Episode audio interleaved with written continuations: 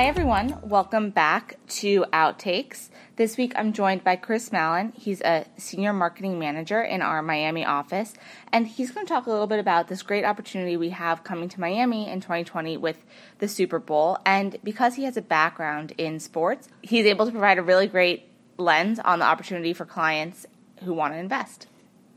Hey, Lindsay. Uh, thank you so much for having me on the podcast today. I'm really excited to talk about uh, the big game, the NFL's big game this year in Miami.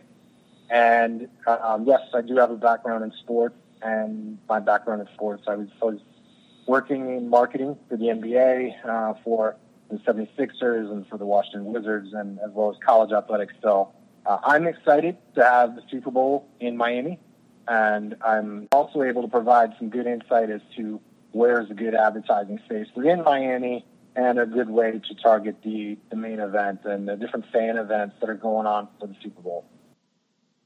So, when we think about Miami in the context of the Super Bowl, it'd be great to talk a little bit and hear a little bit more about how the city has evolved, both in terms of the neighborhoods, but also maybe for people who were in Miami in 2010, what that media landscape and advertising landscape in the city life is like from then till now. So the last time the Super Bowl was here was in 2010. It was the Colts versus the Bears. And the NFL held all their major events on South Beach. Their fan zone, their fan experience, everything was on South Beach. Fast forward to this season, 2019, and the Super Bowl will be here February 2nd, 2020. The NFL's major events are not on South Beach. They still have a presence on South Beach, but their main event, their fan zone, is going to be right in the heart of downtown Miami, Bayside Park. That's really important to us. And it's really important, too, that the NFL has recognized that the city has changed. So now they realize that South Beach is not the epitome, epitome of Miami, that the city has grown and there's a, a different cultural hub and center of the city uh, that is downtown in Brickell that really embodies Miami. And I'm glad that the NFL has recognized and embraced that. And from an advertising perspective, it's really good for us because we have so much coverage that's around the fan zone, which is in Bayside Park, and then as well as the stadium. The stadium is uh, a nice medium between Fort Lauderdale and Miami, kind of smack dab in the middle. And there's a lot of billboards that are around there.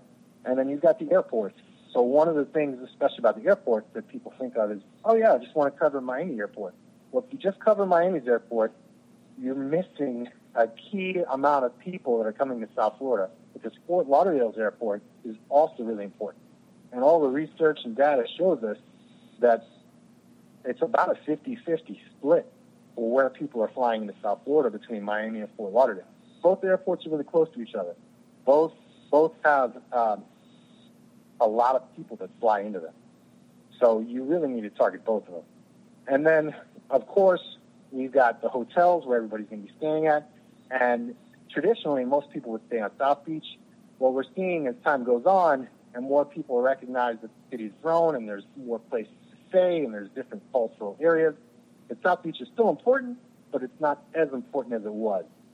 So now, for example, last year, 51% of people that came to Miami, the Miami area, stayed in a hotel in South Beach. That's a lot of people, but it's nowhere near as much as it was back in 2010, not even close. So now more people are staying in downtown. They're staying in Brickell. They're staying in the different areas that are outside of the city, such as the area like the Hard Rock Casino, which is going to be a key, uh, important area for the Super Bowl. The, uh, the stadium that the Dolphins play in where the Super Bowl is held is sponsored by Hard Rock. Uh, that's the naming rights of the stadium, as well as you've got downtown Fort Lauderdale is going to be a, a popular area for people to stay as well. And then finally, we've got nightlife. So the nightlife is a key area that a lot of advertisers are going to want to target as well because, well, Miami has a world-class nightlife scene. We're known for hosting world-class events, world-renowned events. And why wouldn't we? You know, we're a beautiful place to be. The weather in February is fantastic. Uh, it's not so hot and humid, but it's it's just the perfect temperature, and it's just you know we're known as the sexiest city in America, and we really embrace that in the wintertime. I don't think there's a better place to be in the wintertime.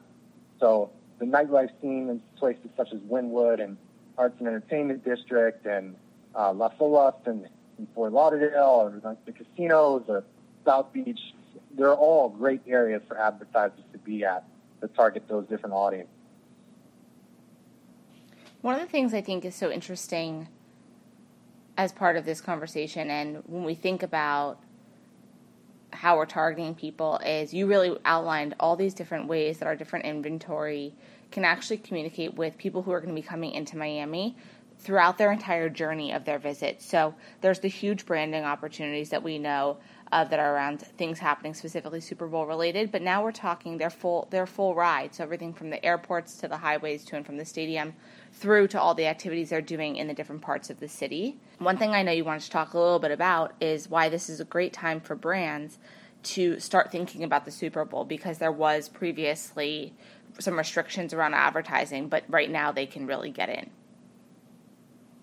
That's a really good point. Uh, so the fan zone, which is, as it sounds, it's the main fan zone hub for the NFL, has been uh, blocked off for NFL sponsors. For, so all of the out-of-home space that was around the fan zone was essentially held for NFL sponsors until September 1st. So all of that transit space that's around the fan zone and those hotels that are in downtown and Brickell in that area, that space, that hold comes off September 1st and then it's fair game for everyone. So there's a lot of inventory that's in that space. We're talking the wall murals that we have, which we have over 50% of the wall murals in Miami. That, that's the big impact display that if you really want to make a dominant presence in Miami, you want to be in a wall mural. And then, of course, we've got the billboards that are around the highways going into downtown Miami. Uh, we've got the digital shelter network, which is extremely popular, popular. And we've got the buses that run through that area, the trolleys, which always look fantastic, especially because you have a 100% share of voice on the trolleys, which I know a lot of advertisers like. You don't have to share it with anyone else. And then we've got the Virgin Trains USA, which has become more and more popular since it opened last year. It's the first high-speed rail in South Florida. It connects the three major downtown areas in South Florida, West Palm Beach, downtown Fort Lauderdale, and downtown Miami. So it makes us more of a metropolitan area where it's easier for people to get around. And that's important because we have the fifth worst traffic in the country, 10th worst in the world. So it's not so great when you live here and you have to spend an hour and a half getting somewhere with traffic, uh, but it's really great for out of home. And then we've got our Metro Movers, which is uh, a train that travels around downtown Miami. It's fully automated, so it's never late. There's no there's no driver. It's all electric, and the, the train itself is fully wrapped. It looks fantastic, and that will be circling around downtown Miami, especially right in front of the fan zone. And then of course we've got the Metro Rail, which connects a lot of the suburbs with Miami, and then we've got uh, the transit shelters, the static transit shelters which of course are always important in downtown Miami, right along with the digital shelter network, the trolleys and the buses. We've got a great street level presence around the area. And one of the values of working with Outfront Media there is that because we have all those different options for our, clients, we can really bundle and package together uh, a really great uh, presence for the Super Bowl for, for their campaign, um, which not a lot of our competitors can do. So that puts us in a great spot and really adds great value for our clients.